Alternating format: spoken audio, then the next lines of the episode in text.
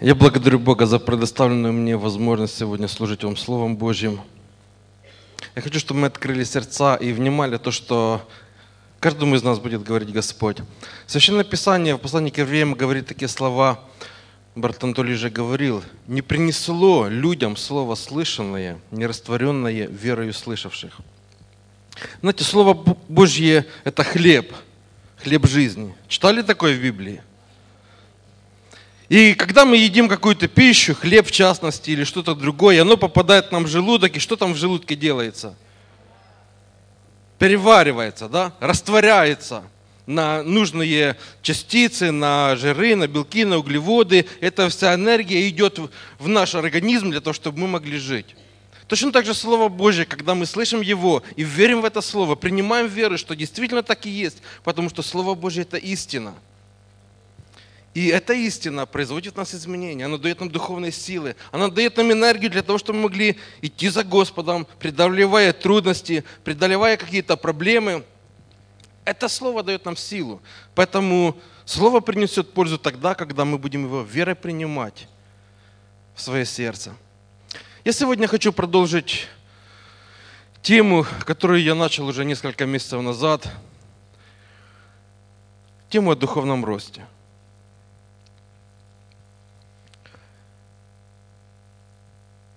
И я сегодня хочу говорить о способности, которую дает духовный рост. Это способность говорить истину в любви. В нескольких своих проповедях я уже это затрагивал. Духовный рост дает нам способность говорить истину в любви. Когда мы посмотрим на маленьких детей, мы увидим в них очень одну характерную особенность. Маленькие дети ничего не могут созидать вокруг себя. Они не могут сделать ремонт в квартире – и даже в, своем, в своей собственной спальне они тоже не могут сделать ремонт. Даже иногда они могут побирать игрушки после себя. Маленькие дети не могут починить какой-то сломанный прибор. Правда? Маленькие дети не могут э, э, что-то сделать полезное.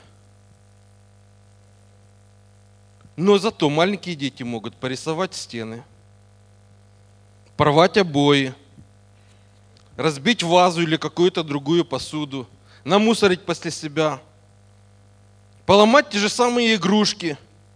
И не приходят к родителям, говорят, папа, мама, поломалось, справ, почини.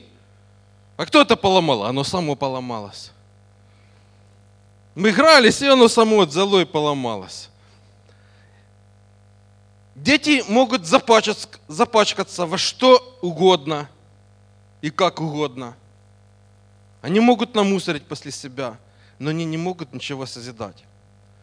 Друзья, если наш духовный рост будет подобен этим младенцам, наше созидающее влияние друг на друга будет таким же, как способность маленьких детей что-нибудь созидать вокруг себя. Точнее, разрушать. То есть наше влияние не будет никак созидающим, наше влияние будет разрушающим. Если мы остаемся на уровне духовных младенцев, если мы не растем духовно, мы не способны будем ничего созидать.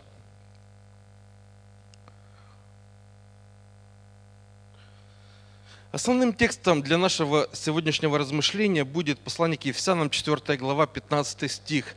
Но для того, чтобы мы вспомнили то, о чем мы, мы говорили в начале, хотя бы немного, и прочли весь э, контекст этого места, я предлагаю сегодня нам прочесть с 11 стиха по 15. И вот что здесь написано, Ефесянам 4 глава с 11 по 15 стих. «И сам Он, то есть Иисус Христос, некоторым даровал стать апостолами, другим пророками, третьими проповедниками благовествования, четвертым пастырями и учителями, чтобы они поучали и опекали людей Божьих.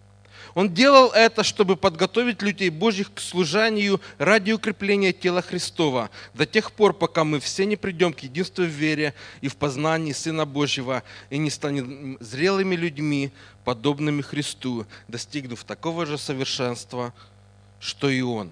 Чтобы перестали мы быть младенцами, которых волны швыряют из стороны в сторону, и ветер всякого нового учения уносит с собой, а также людской обман и мошенничество, способствующие козням. И 15 стих. «Давайте будем возглашать истину с любовью и мужать, чтобы стать подобными Ему во всех отношениях».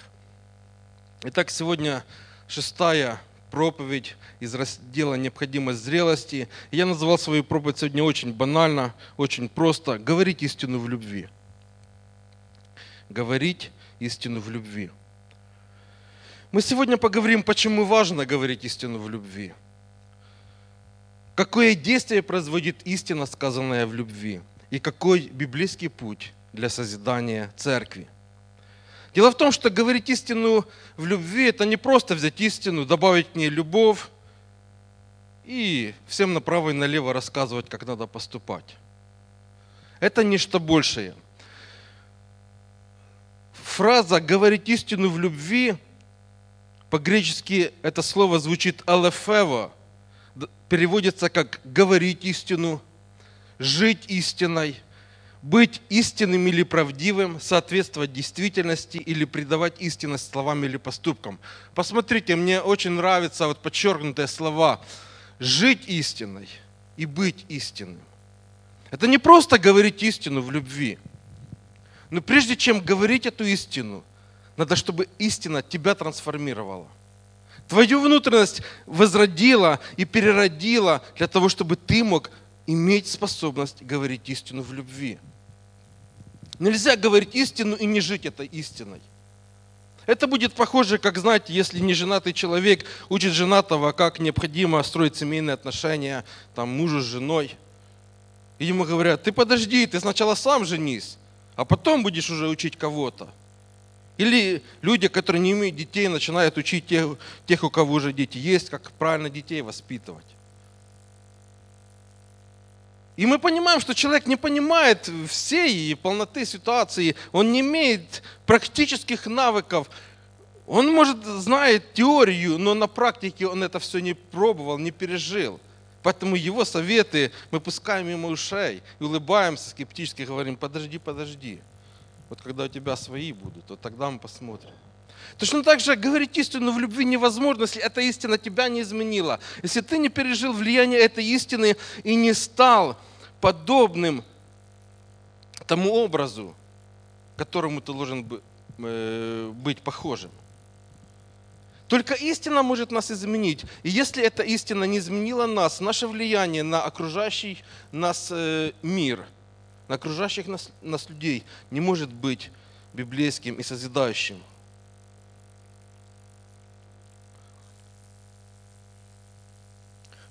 Когда мы говорим о том, что мы должны говорить истину с любовью, это подразумевает то, что мы пытаемся влиять на человека каким-то образом, чтобы человек изменился. Например, человек неправильно поступает, и есть место из Писания, которые учит, как правильно поступать. И нам надо взять это место Писания и с любовью преподнести так человеку, чтобы человек захотел измениться. То есть мы должны оказать влияние на человека. Что такое влияние? Влияние – это желание добиться изменения в другом человеке. И когда мы пытаемся оказать влияние – это влияние подразумевает то, что мы пытаемся, чтобы человек изменил прежде всего мысли. То, о чем он думает. Например, человек может думать о каких-то греховных или похотливых вещах. И нам надо показать человеку, что это неправильно, что надо думать о другом. Влияние подразумевает э, то, что мы хотим, чтобы человек изменил свое мышление, как он воспринимает окружающий мир. Например, человек может думать, что в этом мире каждый сам за себя, человек, человек, волк, и если ты сам не постараешься, никто тебе не поможет. Это мышление человека, это образ мыслей. Мы должны показать человеку, что это неправильно с помощью истины Слова Божьего. То есть мы пытаемся изменить мышление человека. Следующее, мы пытаемся изменить поведение человека, как человек реагирует на обстоятельства – Например, человек привык при любой конфликтной ситуации сразу доказывать свою правоту, кричать, там, руками махать, слюнями брызгать. Это поведение человека, который привык поступать так в мире. И мы, оказывая влияние на человека, мы пытаемся изменить поведение человека. Также мы пытаемся изменить характер, привычки человека. Когда мы оказываем влияние, мы хотим, чтобы человек изменил свой характер, чтобы он не был гневливым, чтобы не был злобным, чтобы он был добродушным. Влияние также подразумевает изменение характера. Влияние подразумевает изменение чувств человека. Что человек чувствует. Например, человек обижается – и нам надо сказать э, человеку, ты не прав, что ты обижаешься. Или человек не прощает. И мы должны показать, что человек не прав, что он не прощает, что надо прощать. Мы должны повлиять на чувства человека, чтобы человек изменил свои чувства. Влияние также подразумевает изменение приоритетов человека. Что человек ставит глав... на главное место в своей жизни. Влияние также подразумевает изменить отношение человека к людям – и отношение человека к Богу. Если мы посмотрим, действительно, влияние э, очень много сфер жизни затрагивает человека. И не обязательно, когда мы влияем на человека, мы все сразу хотим менять. Но пытаясь влиять на человека, давайте зададим вопрос, а имею ли я право требовать от человека вот этих изменений? Понимаете, если мы не достигли сами изменений в этих сферах, мы не имеем права человека требовать, и вообще требовать мы не имеем права ни от кого, даже если мы сами изменились. Вот почему я сегодня говорю, и Священное Писание учит нас, что мы должны говорить истину как? С любовью, не с требованием, не с упреком, с любовью, чтобы созидать друг друга во Христа, чтобы оказывать созидающее влияние на церковь Иисуса Христа. Если мы посмотрим, как неверующие люди или духовно незрелые христиане пытаются влиять на свое окружение, то мы увидим, что часто это влияние исходит из пяти последствий грехопадения, о которых я говорил в предыдущих проповедях. Помните пять последствий грехопадения? Претензия на независимость, страх – лживость, эгоизм и претензия на власть. Духовно незрелые люди, которые не победили вот эти последствия греха, которые не превозмогли вот эти корни, которые мы унаследовали от Адама, не могут влиять библейским методом друг на друга. Они будут влиять, исходя из вот этих пяти порочных качеств, которые остались еще внутри их сущности.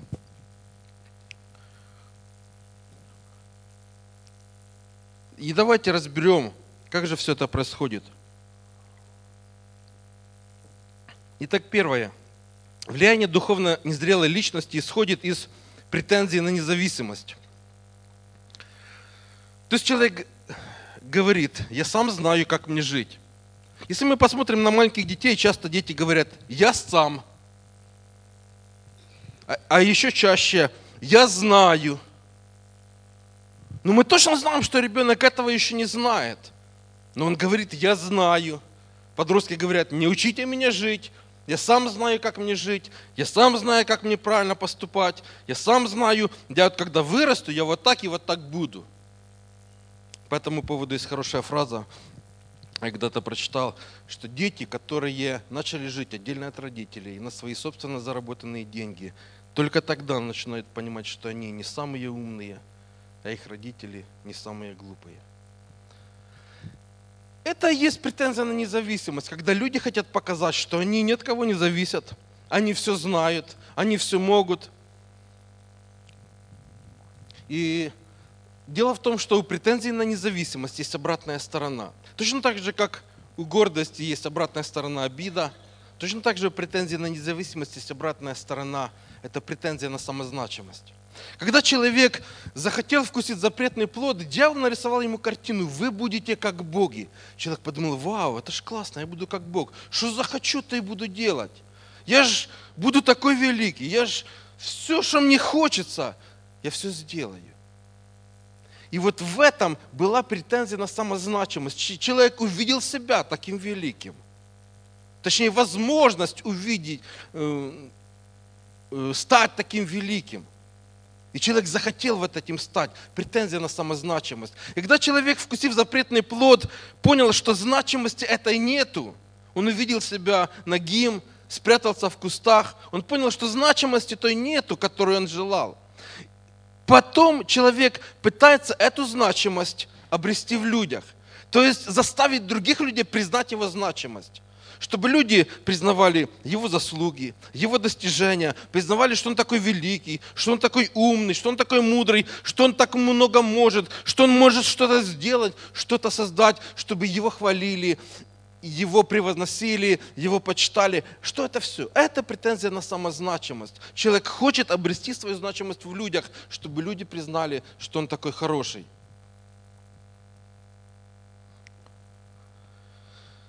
Иногда человек говорит, я подобие и образ Божий, поэтому я такой великий, поэтому я такой значимый.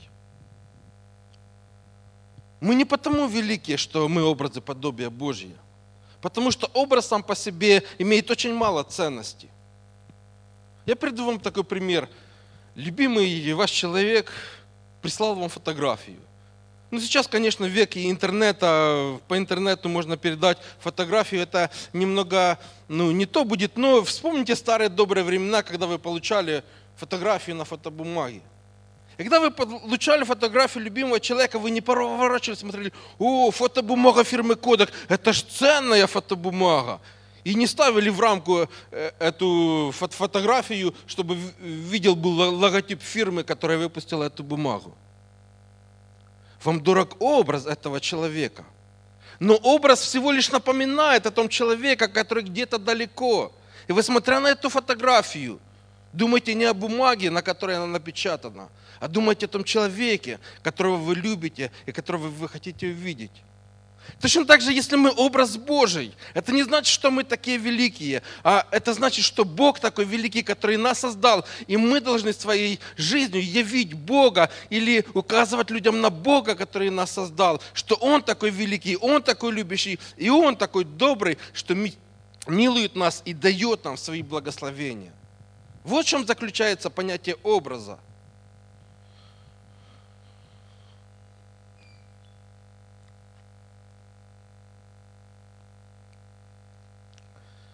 Еще влияние духовно незрелых личностей исходит из страха. Хороший библейский пример этому соглядатые, которых израильский народ послал высматривать обетованную землю, которые шли из египетского рабства. 12 человек пошли, посмотрели землю, увидели, что она хорошая, возвратились и двое из них говорили, земля хорошая, мы туда пойдем, Бог нам поможет, и мы победим этих великанов, и эта земля будет наша. Но 10 из этих людей сказали, не, ребята, мы туда не пойдем. Там великаны очень большие и страшные. Их очень много, нас очень мало. Мы не сможем их победить, поэтому, ребята, нет, все это гака, э, торба, труба и черный дым. Все, не, ребята, мы туда не пойдем. И эти 10 человек оказали влияние на 2,5 миллиона людей, которые сказали Моисею, нет, Моисей, все пропало, мы идем назад. Ты привел нас в эту пустыню, чтобы нас погубить. Из чего исходило влияние этих десятерых? Из страха. Они говорят, да мы в глазах этих великанов были как саранча. Да вы что, не, да вони ж нас растопчуть мы даже не успеем підійти туда, до той страны. И страх повлиял на 2,5 миллиона человек, и они отказались идти за Богом. Когда человек чего-то боится, начинает подряд всем рассказывать о своих страхах, о своих переживаниях, денег не хватает, все дорожает, как дальше жить. Из чего человек влияет на окружающих? Исходя из своего страха. Мне страшно. Как дальше жить? Помогите мне. Скажите, что мне делать? Еще духовно незрелые личности влияют на людей, из, исходя из своей лживости. Хороший библейский пример этому Иаков, ветхозаветний персонаж. Иаков был смышленым мальчиком – Он прекрасно понимал, что ценность отцовского благословения, особенно э, благословения первородства, очень много значит. И он очень э, недовольный был своим положением, тем, что он родился вторым на 15 минут позже своего брата. Они были двойняшки. И он всеми силами старался получить это благословение. Он хитростью купил у брата первородства за э, миску похлебки. Потом подговорил свою мамочку. Потом обманул отца и забрал это первородство. Получил благословение отца. И в результате этого что произошло в его жизни? Он вынужден был убегать. Он убежал из дома больше, чем на 20 лет. Следствие этого влияния он больше никогда в своей жизни не увидел живой мать. Он больше 20 лет не видел своих родных. Он очень долго боялся встречаться со своим братом, которого обидел. Очень много ему подарков потом послал перед встречей. То есть очень много имения своего потерял ради э, того, чтобы как-то умилостивить лицо своего брата. Потом еще очень долгое время у него были проблемы со своими собственными детьми. Это были плоды, которые он пожелал в результате своего неправильного влияния на других людей, влияния исходящей и лживости его характера. Когда человек врет, пытаясь доказать людям, что он лучше, или пытаясь сохранить свой авторитет и значимость в, других, э, в глазах других людей, он пытается влиять на окружающих, исходя из чего? Из своей лживости.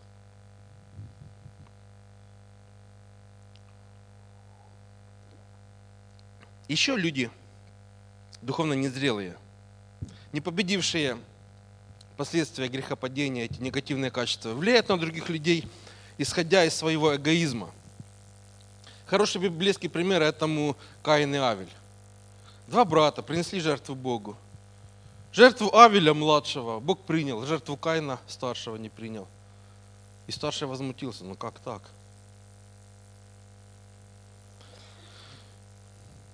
И Каин думает, что же мне делать? Я что же хочу Богу как-то угодить? Мой брат лучше, а я, получается, хуже. Что надо сделать? Надо устранить того, кто лучше, а я уже буду не такой плохой. Ну, лучшего убрали со своего фона, да? И теперь я остался один, я, ну, какой есть Бог. Теперь ты, ты вынужден хоть от меня принять жертву, что ли? Из чего исходило это влияние Каина? Исходя из эгоизма – со мной не посчитались. Мои жертву не приняли. Мои старания не оценил Бог. Поэтому надо лучшего убрать. И я тогда уже выгляжу более-менее.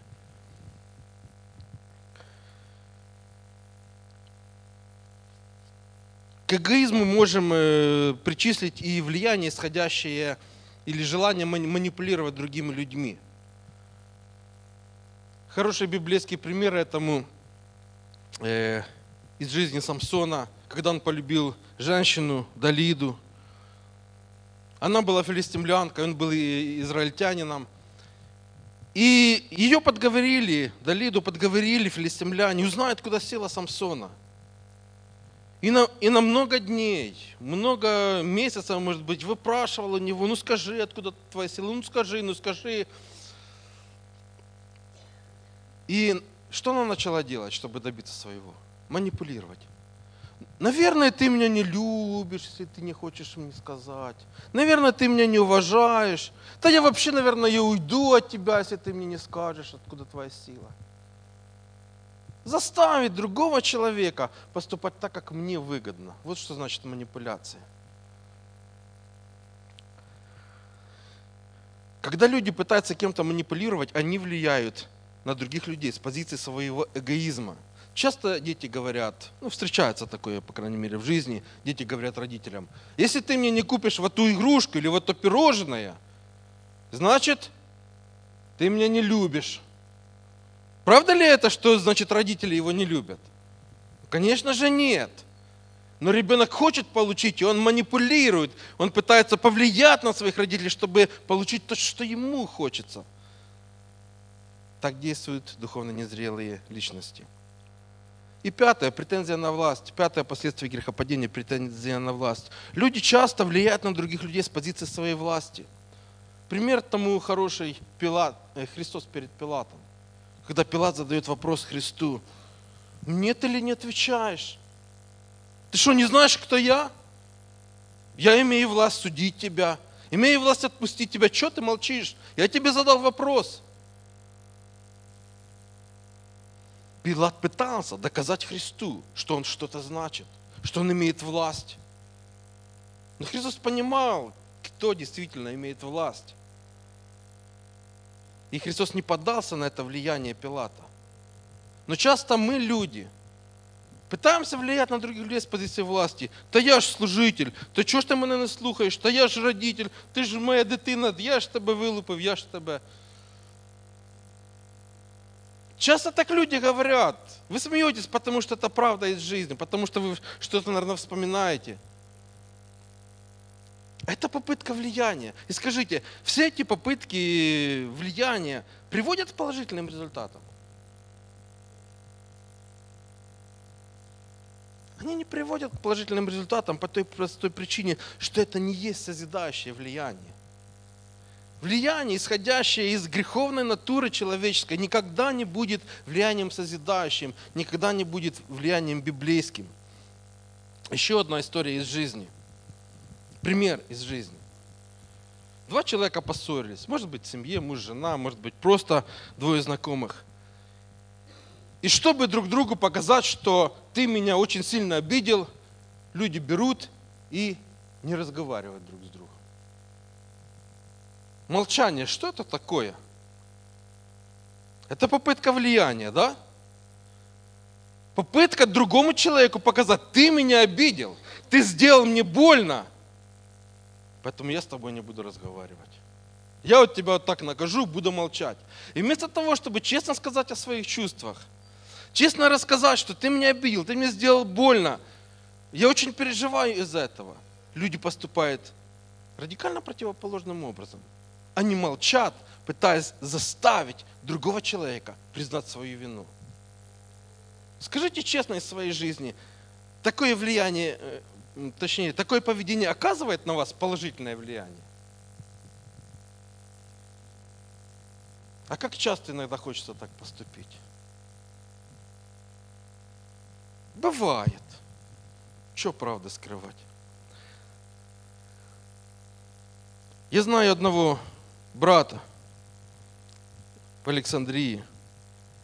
Он ездит на мопеде. Может быть, кто-то его тоже знает.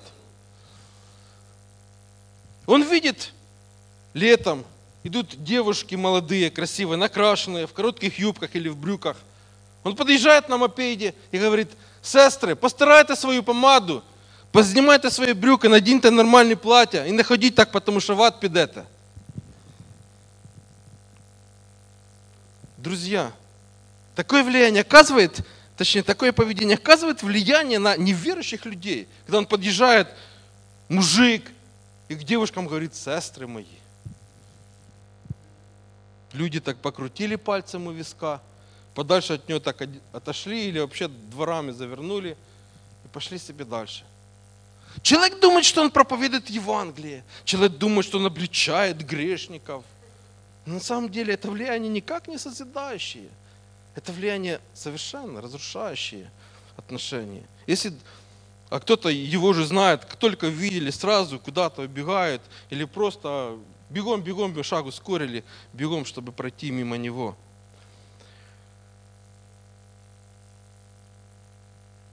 Очень хороший пример влияния мы можем увидеть на примере рекламы. Когда человек создает какой-то рекламный продукт, он хочет продать какой-то товар или какую-то услугу. И человек платит много денег за рекламу, и цель этой рекламы оказать на нас влияние.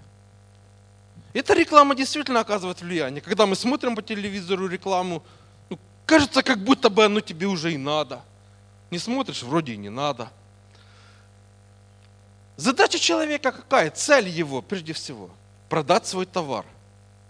Он хочет заработать деньги, но человек не может прямо сказать, придите купите у меня, потому что мне надо деньги. Нет, человек делает по-другому. Он создает рекламу, и цель этой рекламы показать вам, что как будто бы вам это надо. Но главная его цель какая? заработать себе денег, чтобы ему было хорошо от этого. И здесь видно вот такая двойственность влияния людей этого мира. Человек пытается заставить другого сделать то, что он хочет, чтобы сделали, чтобы ему было хорошо.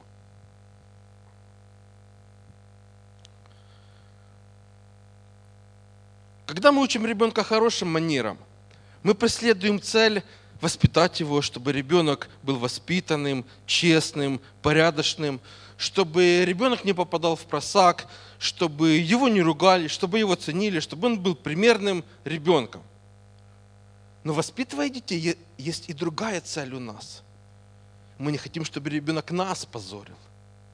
Мы не хотим, чтобы нас вызывали в школу за плохое поведение, чтобы нас журили на родительских собраниях.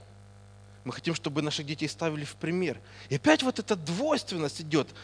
Мы хотим ребенку сделать хорошо, чтобы ему было хорошо, но в то же время есть скрытая под водой, как айсберг, часть. Мы хотим, чтобы нам от этого было хорошо.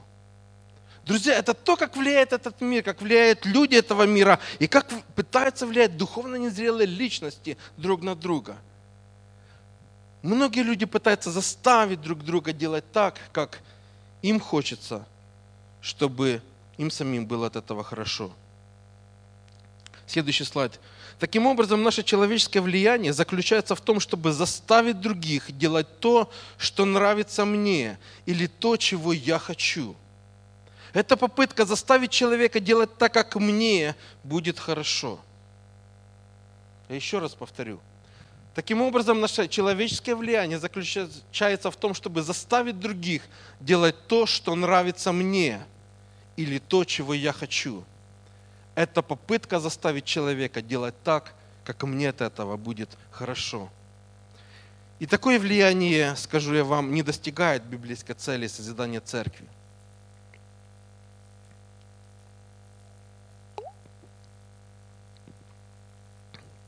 А теперь представьте, встретились, например, два эгоиста.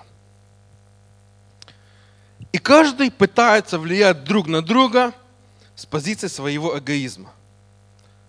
Даже если они стали друзьями какое-то время, и сблизившись, у каждого есть свои интересы, свои желания, свои стремления. И каждый из них начинает свои желания превозносить над желаниями другого. А другой, со своей стороны, думает, а почему это твои желания главнее? У меня тоже есть свои желания, и я тоже хочу, чтобы мои желания исполнялись. И что происходит? Конфликт интересов. Представьте, если это происходит в церкви. Какой результат этих отношений будет? Распри, разногласия, раздоры. Это то, о чем часто говорит апостол Павел в своих посланиях. Откуда у вас вражды и распри, ссоры и зависти? Откуда у вас разногласия? Помните, э, первое послание Коринфянам, 3 глава пишет, э, что вы делитесь на группе. Кто-то говорит, я Павлов, точнее, я Кифин, я Аполосов, а я Христов. Что это в церкви происходили? Люди делились на группы, чтобы оказать влияние на других людей и доказать, что эта группа главнее, чем это. Вот те, которые покаялись от э, проповеди Христа, конечно же, главнее, чем те, которые покаялись от проповеди Петра, потому что Христос же больше Петра. А те, которые покаялись от э, проповеди Петра, говорят, да мы же главнее, чем те, которые покаялись от проповеди Аполлоса. Ну кто такой Аполлос? Да ну, а Петр, у него же ключ Царства Небесного. О, висота яка. Поэтому мы главнее. И отсюда конфликт, отсюда распри, отсюда скандалы, ссоры, зависти. И Павел говорит, не должно между вами так быть. Это попытка влияния заставить других людей поступать так, как мне нравится, признать мою значимость, признать мой авторитет. И здесь жизнь становится подобной шахматной игре. Кто-нибудь из вас умеет играть в шахматы? Очень мало, да? Хорошо, я скажу несколько слов. В шахматах есть э, такое положение, называется шах королю. Это когда твой король находится под боем, когда противник ходит так, что твой король оказывается под боем.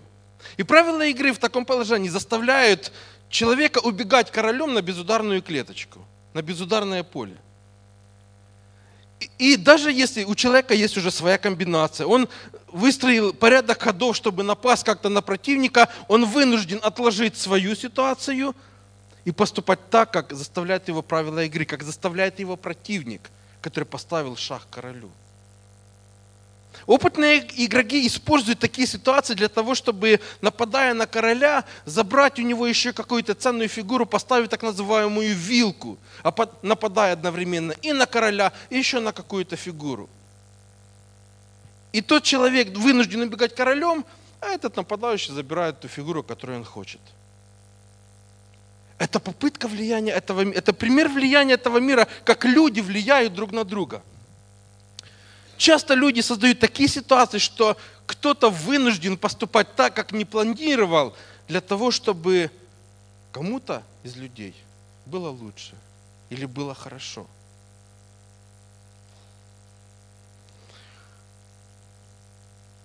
И такие ситуации заставляют игрока ходить не так, как он задумал, а так, как выгодно противнику. Если такое происходит в церкви, и это видят вновь пришедшие люди, что они думают? Что они говорят? Являемся ли мы в таком состоянии солью для этого мира? Являемся ли мы в таком состоянии светом для этого мира? Библейское влияние радикально отличается от человеческого влияния. Следующий слайд. Поэтому, если мы не победим свою греховную натуру, греховную плоть, не преодолеем последствия первородного греха в своей личной жизни и не начнем расти духовно, мы не сможем быть светом этому миру, не сможем быть солью этой земли, не сможем явить Христа своей жизнью окружающим нас людям. Я еще раз повторю. Если мы не победим свою греховную плоть, не преодолеем последствия первородного греха в своей личной жизни и не начнем расти духовно, мы не сможем быть светом этому миру мы не сможем быть солью этой земли, мы не сможем явить Христа своей жизнью окружающим нас людям. Поэтому Священное Писание показывает нам правильный мотив для влияния. Стрелочка вперед. 15 стих 4 главы послания Ефесянам. «Являя же истину в любви, мы получаем приращение в Него, который есть глава Христос». Обратите внимание на слово «являя». Являя это не сказать. Являя это показать. Поэтому мы сможем, показывая истину в любви, своей жизнью, своими поступками, своим отношением к человеку, показать истину в любви. Вот тогда мы получаем превращение ко Христу. Кто, очень важно говорить истину именно с любовью кто-то скажет, а неужели действительно это так важно, именно с любовью? Недостаточно ли того, что я пойду к человеку, прочту ему место из Писания и скажу, вот ты поступаешь неправильно, вот Библия говорит вот так, тебе надо покаяться. Но я что же говорю истину? И Священное Писание пошел, обличил человека. И вроде как и Писание говорит, если согрешил брат твой, пойди обличи его. Я пошел и обличил его. Вроде как правильно сделал, но брат на тебя обиделся, выгнал тебя вон, еще там Библию твою кинул тебе во след, потому что ты ее забыл, когда убегал от его гнева. И это влияние не оказалось созидающим. Почему важно с любовью говорить истину? Дело в том, что истина без любви – это фарисейство. Помните, как фарисеи реагировали на служение Иисуса Христа? Они знали истину, закон Божий? Знали наизусть. Они исполняли истину? Исполняли. Они все там обряды, все как положено, и даже больше того, они исполняли. Все точно. Ну вот любви не было. А что было у них? Они приходили смотрели, искали в словах Христа какую-то заковырочку, чтобы можно было зацепиться и сказать, а, вот он не так учит, как Священное Писание говорит.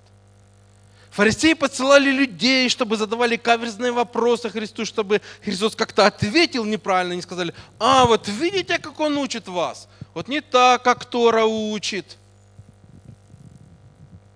Они с лукавством подходили – с желанием поймать Христа на чем-то. Это любовь, скажите? Но это была истина.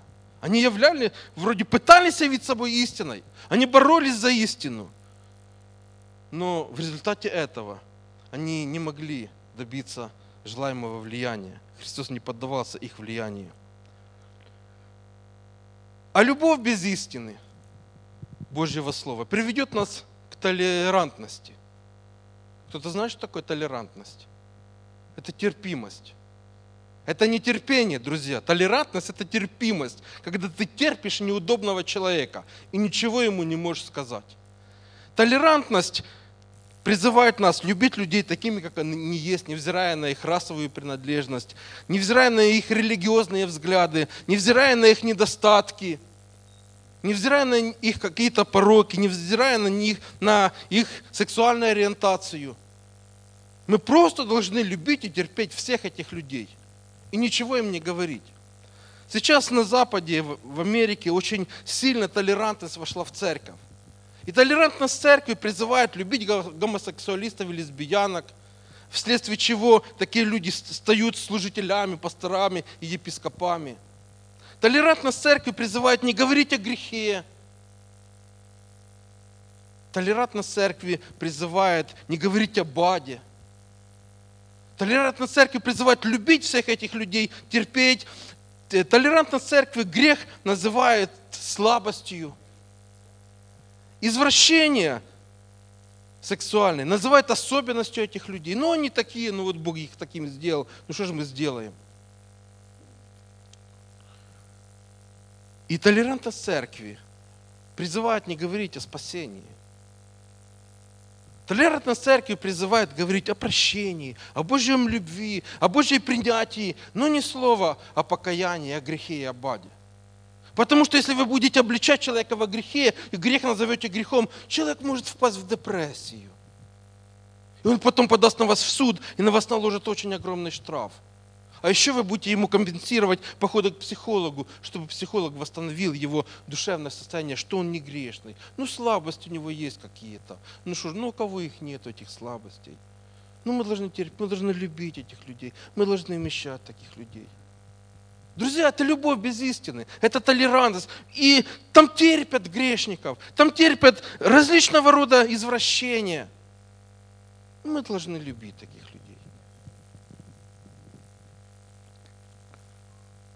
Это то, к чему приводит любовь без истины.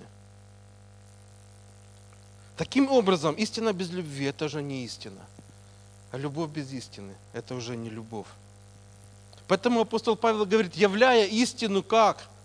В любви мы получаем приращение в него. Что такое приращение? Здесь исполнен, используется термин, взятый из садовничества, когда садовник берет веточку с одного дерева и прививает эту веточку к уже растущему другому дереву.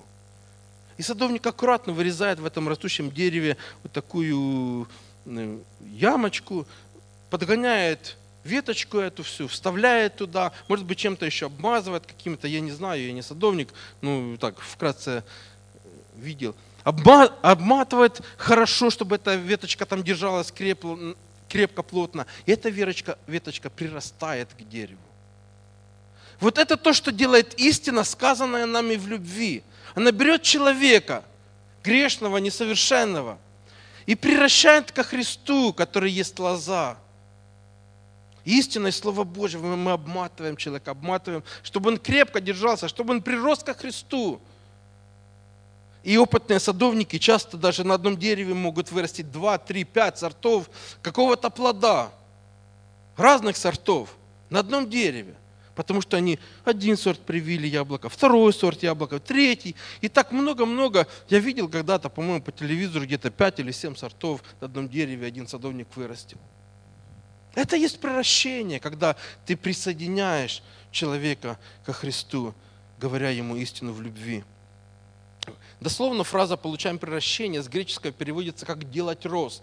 Мы понимаем, что дословный перевод не всегда точный, но он показывает нам суть делать рост, то есть мы растем. Различные переводы. Здесь написано превращение, в других переводах используется другое слово. Но весь смысл заключается в том, что мы растем возрастом Христовым. Когда мы пытаемся помочь человеку духовно возрасти, это похоже на работу садовника. Садовник не может заставить молодой саженец расти быстрее. Или может? Он может удобрять землю, он может поливать, он может обкапывать вокруг дерева, но он не может это дерево заставить расти быстрее. У многих из вас есть огороды или дачи.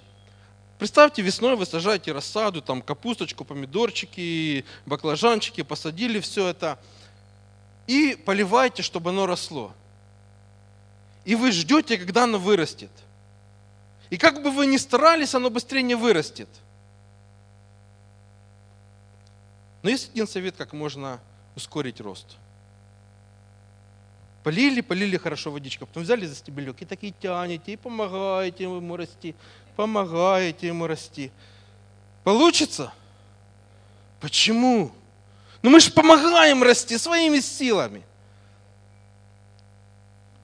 А если мы возьмем вот э, еще прутик и так похлестаем, похлестаем рассаду, чтобы она быстрее растала, постимулируем его, получится? Ничего не получится. Друзья, это пример того, как мы оказываем или должны оказывать влияние. Иногда мы пытаемся заставить человека что-то делать, хлестая его Словом Божьим. А вот так Писание говорит, а вот так Писание говорит, а ты не так поступаешь, а ты не так поступаешь, а надо вот так, а надо вот так. Или мы берем, заставляем человека, тебе надо молиться, тебе надо читать Библию, тебе надо в церковь ходить и тянем, тянем человека. И чем больше мы тянем человека, тем больше вреда мы ему приносим. Друзья, это то влияние, которое исходит из нашей человеческой греховной натуры. Мы хотим помочь человеку, но мы хотим помочь вроде как бы и Словом Божьим, и немножко своего чего-то добавить. Чтобы немножко у Бога славы украсть и себе славы приписать. Я же тоже старался, это же я пошел, сказал человеку Слово Божье, и вот человек покаялся, вот ну, не, чуть-чуть славы мне. Иногда так хочется, чтобы сказали, ну это ж вот ты привел человека, это ж, это ж твой, твой снопик. Некоторые христиане пытаются влиять на людей из позиции упрека. А я ж тебе говорил. А вот надо было меня слухать. А от Писания вот так говорит, а ты меня не послухал. Вот он что маешь, то маешь. Друзья, когда добрый самарянин встретил израненного на дороге, он не ковырял раны. А, ты грешник, ты от Бога уходом из Иерусалима, из храма, шел туда, в Иерихон, в город э, удовольствий. Спускался с высоты вниз. Это тебе Бог наказал за то, что ты от Бога уходишь. Он не сыпал соль на раны. Что делал добрый самарянин? Он полил раны чем? Маслом, елеем. И что с ранами сделал? Перевязал. Это то влияние, которое мы должны оказывать, библейское влияние на других людей. Мы должны залечивать раны. Мы должны помогать людям, сажать на своего осла и вести человека, помогать человеку, но не заставлять, но не стимулировать, но не упрекать. Когда иногда христиане пытаются повлиять на другого человека, начинают человека обличать, упрекать, обвинять. Друзья, но ведь Бог так не действует.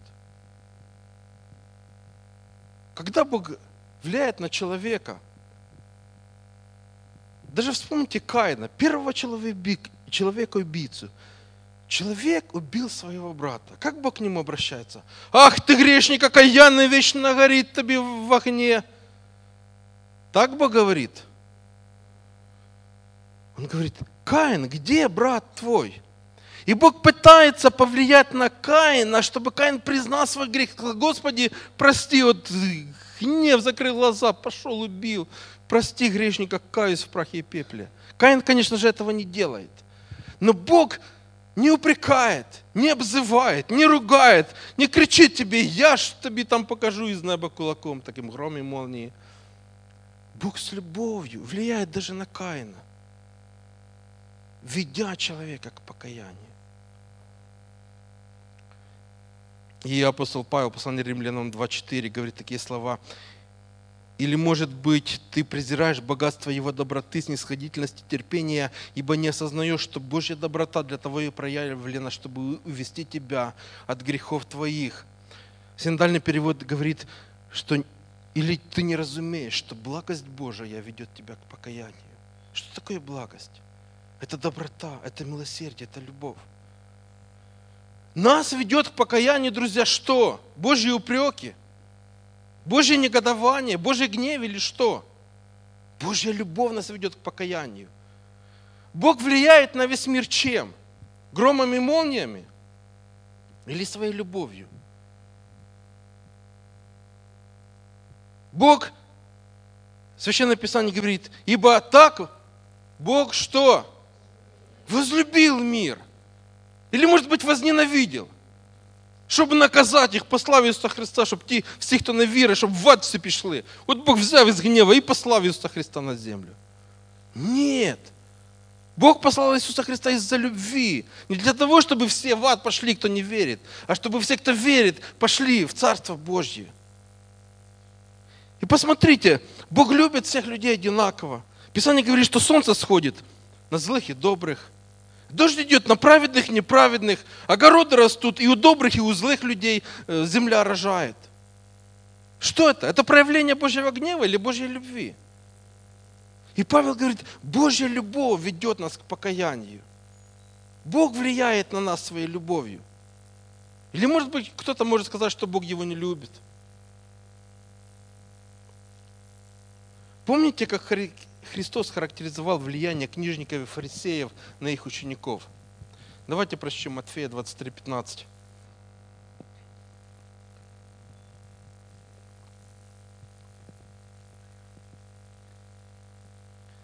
Матфея 23:15.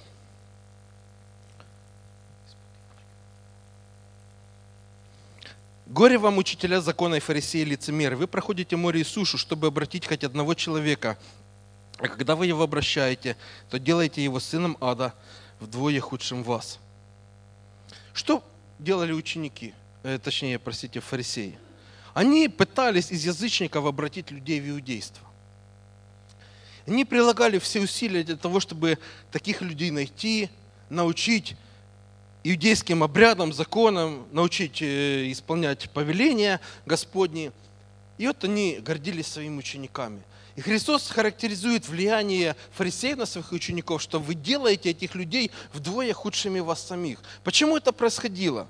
Дело в том, что фарисеи, во-первых, не пережив сами возрождающее влияние истины Слова Божьего в своей жизни, они не могли это влияние оказать, передать другим людям. Кроме того, эти люди которые были язычниками, внутри они оставались теми же самыми язычниками. Их просто научили делать правильные вещи. На такой праздник надо делать то-то, читать такие молитвы, надо делать то-то, надо делать то-то, надо жертвы приносить. Их научили, но сущность их осталась языческой. И вот это их язычество, в котором они выросли, смешалось с иудейством, и получился такой кавардак, что Христос называет, вы сделали человека вдвое худшим вас самих. Фарисеи не могли оказывать созидающее влияние на своих учеников, потому что они сами не пережили возрождающее влияние истины Слова Божьего. И Христос говорит, что ученик не выше своего учителя. То есть если фарисеи были вот такими гробами окрашенными, то понятное дело, что своих учеников они не могли сделать лучше себя. Вот почему Священное Писание учит нас, что служители в церкви поставлены Богом для совершения или для усовершенствования святых, для приготовления и исправления нас на дело служения, чтобы мы были способны созидать, а не разрушать церковь Иисуса Христа. Большая беда происходит тогда, когда духовно незрелый человек становится служителем и начинает служить другим людям. И когда такой человек, не преодолев вот эти пять последствий грехопадения в своей жизни – начинает влиять на других людей с позиции своей власти. Да я же служитель, да вы меня должны слушаться, да я и то, и я и все. Такой человек может наделать много беды. Я вспоминаю один случай из жизни Иисуса Христа, когда подобное происходило с его учениками. Христос однажды должен был зайти в одно самарянское селение, послал впереди себя учеников, чтобы те пошли и приготовили людей к его приходу. Самаряне враждовали с израильтянами и знали, что Иисус Христос иудей, и эти люди иудеи, и что Христос идет в Иерусалим на поклонение Богу. Они не приняли Его. И двое из учеников Иисуса Христа, самые такие смелые, Петр и Иоанн, сыновья Громовы, говорят Иисусу, Иисус, хочешь мы сейчас огонь с неба и молнии, как Илья сделал, сведем и истребим все это. Ровное место будет, камня на камне не останется. Из чего это влияние исходило? Желание их так людей наказать. Та вони ж самого Божого Сина не прийняли. Це ж Месія прийшов до них, Царство Божє проповідь, вони отказались. Все, смерть. Это влияние, которое ученики пытались оказать на людей, которые отвергли их и Иисуса Христа. И если бы не было рядом Христа, неизвестно, чем бы все это закончилось. Но благодаря Христу он сказал, ребята, успокойтесь. Он говорит, не знаете, какого вы духа. Он там, по-моему, следующий слайд есть, да? А ну, включите, пожалуйста. Да, вы не знаете, какому духу принадлежите, подчеркнутые слова. Синодальный период говорит, не знаете, какого вы духа. Вы не знаете, какой дух вами руководит. Это не Дух Святой, это не Дух любви, это не Дух истины. Это Дух самовоз... претензий на власть, претензий на самозначимость. Мы такие великие, а вы нас отвергаете.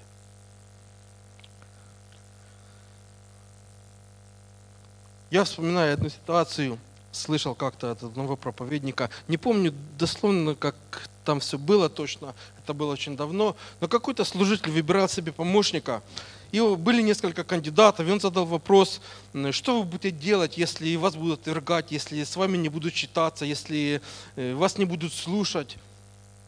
И один такой ревностный брат встал и говорит, да я за дело Божье кому хоть глотку перегрызу. Это был первый кандидат на отчисление. Друзья, Богу не нужны такие грызуны, которые будут грызть всем глотки и рвать Царство Божье и Церковь на части. Богу такие люди не нужны, такие служители Богу не нужны.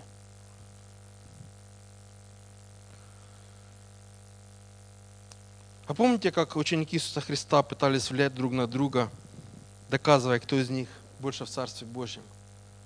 Вы знаете, Бог однажды меня побудил, я тщательно исследовал Евангелие для того, чтобы увидеть, сколько же это раз происходило в жизни учеников и в жизни служения, за время служения Иисуса Христа.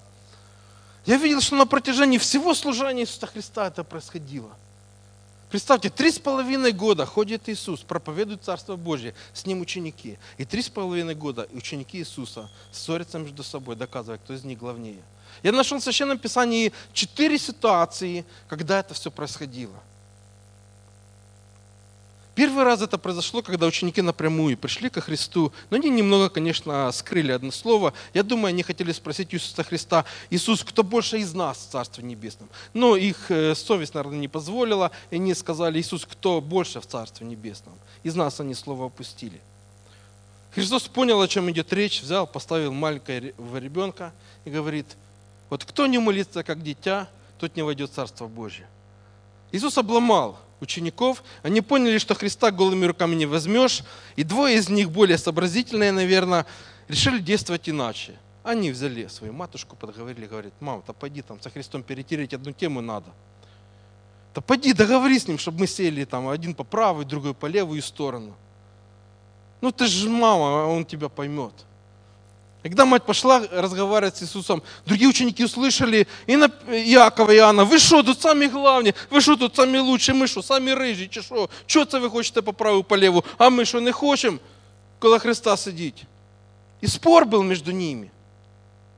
Третий раз это было, когда Иисус Христос шел из одного селения в другое. Ученики идут впереди, Христос так сзади идет, наблюдает картину. Они там что-то доказывают, руками махают, там что-то кричат. Приходят в целение, Христос спрашивает, о чем это вы идет дорогой рассуждали? И евангелист дальше говорит, а рассуждали они о том, кто из них больше.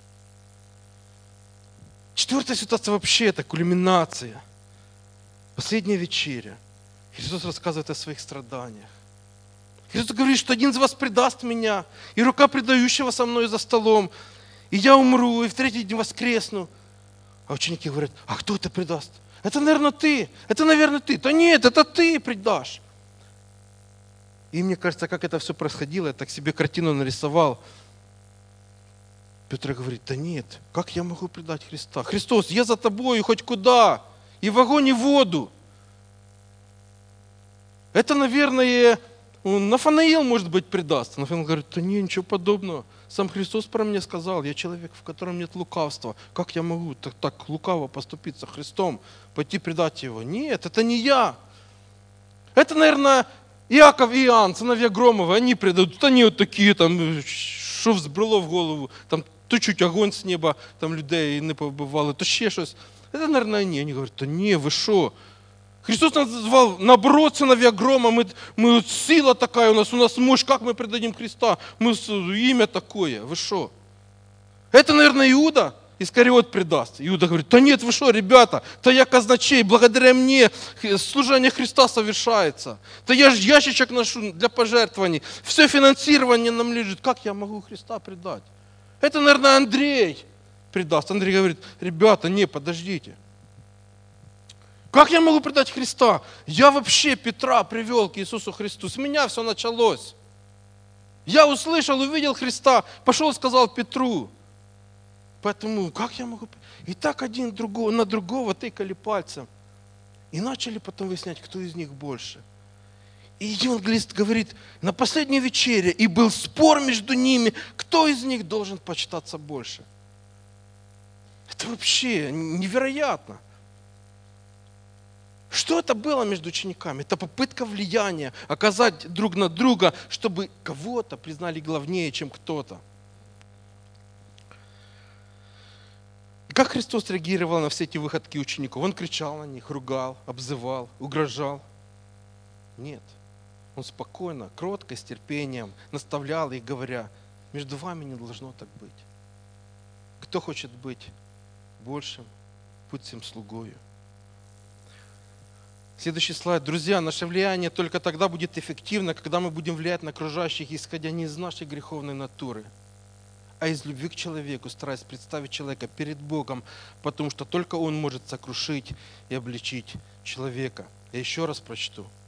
Наше влияние только тогда будет эффективно, когда мы будем влиять на окружающих, исходя не из нашей греховной натуры, а из любви к человеку, стараясь представить человека перед Богом, потому что только Он может сокрушить и обличить человека. Друзья, только Бог дает покаяние. Помните, апостол Павел пишет Тимофею, с кротостью наставляй противников, не даст ли им Бог покаяние ко спасению? Люди, которые противятся истине Слове Божьей, как и надо наставлять их? С кротостью, с терпением, с любовью. Может быть, Бог даст им покаяние.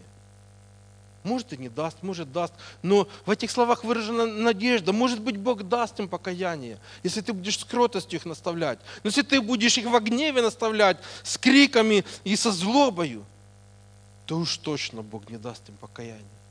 Друзья, не мы каем человека. Не мы сокрушаем человека. Это делает Бог. Только Бог может сокрушить человека. Только Бог дает человеку покаяние. Наша задача – явить собой Бога. Явить собой Христа, явить собой истину, показать истину. Что есть истина, спрашивает Пилат. Христос говорит о себе, я есть путь и истина, и жизнь. Показать Христа своей жизнью, явить Христа своей жизнью, являя истину в любви, мы читали – Имя Христа верный и какой в Откровении? И истинный. Христос – это истина. Христос – это Слово Божье. Одно из имен Иисуса Христа – Слово Божье.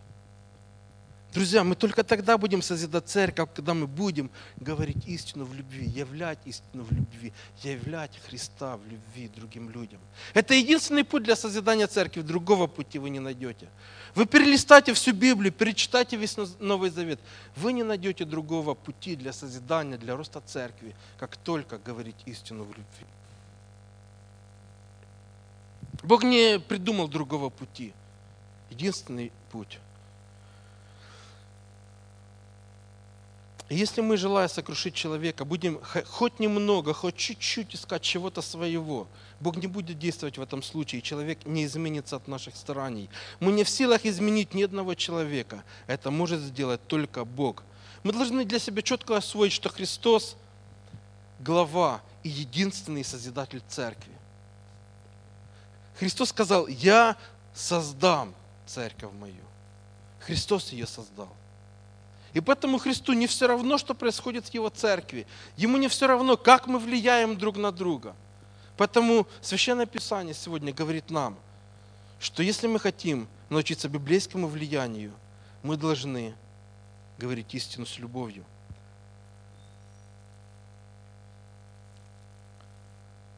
Бог любит грешника, Он прощает даже нас за наши поступки и не прикает нас за многочисленное их повторение.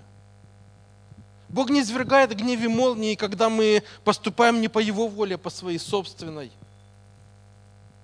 Он терпит нас, любит, прощает и милует.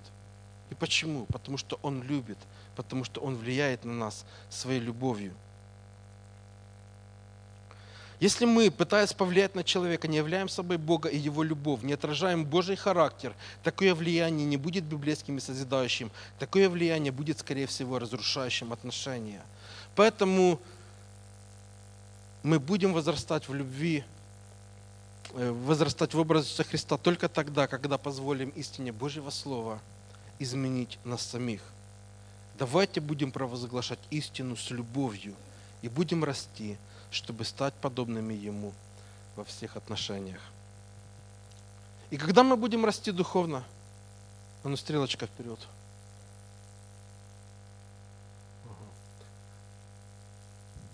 Когда мы будем расти духовно? Когда мы будем провозглашать истину в любви. И к чему этот рост приведет?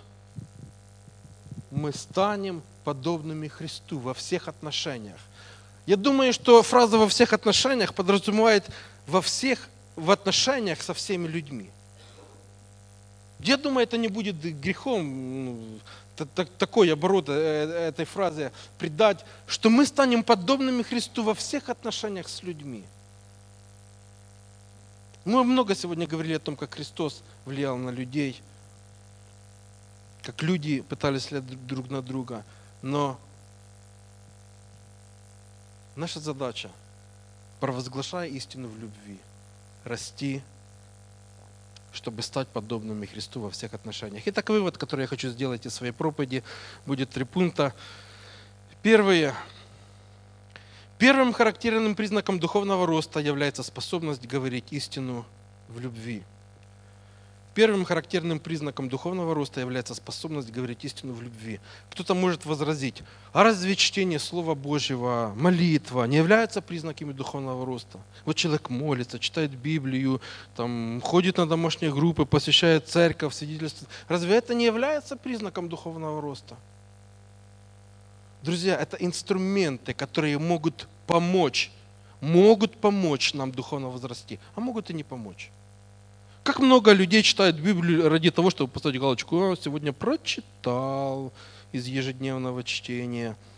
Сколько людей читают Библию для того, чтобы найти в ней какие-то изъяны, несостыковки, для того, чтобы потом показать, а вот смотрите, в Библии сколько мест не сходится – и вообще Библия это неправдивая книга, она вообще противоречит науке. Вот смотрите, и здесь вот так написано, и здесь. И люди изучают Библию, находят такие отрывки, кажущиеся ну, несостыковки, для того, чтобы наоборот отвернуть людей от Священного Писания.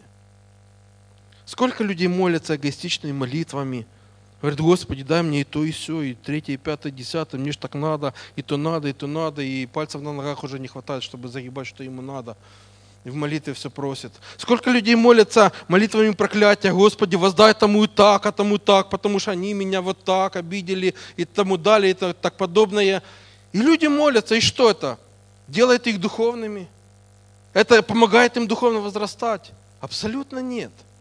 Поэтому эти инструменты могут помочь нам духовно возрастать, если мы их правильно используем, а могут и не помочь. Но способность говорить истину в любви – это единственный признак, первый характерный признак того, что человек начал духовно расти. Второе. Способность говорить истину в любви. Единственный путь для созидания церкви. Это единственный путь для созидания церкви. Только истина Божьего Слова, сказанная в любви, производит трансформирующее влияние на жизнь других людей. Это принцип духовного роста. Это правило, по которому мы должны жить и должны строить свои отношения с братьями и сестрами внутри церкви. И третье.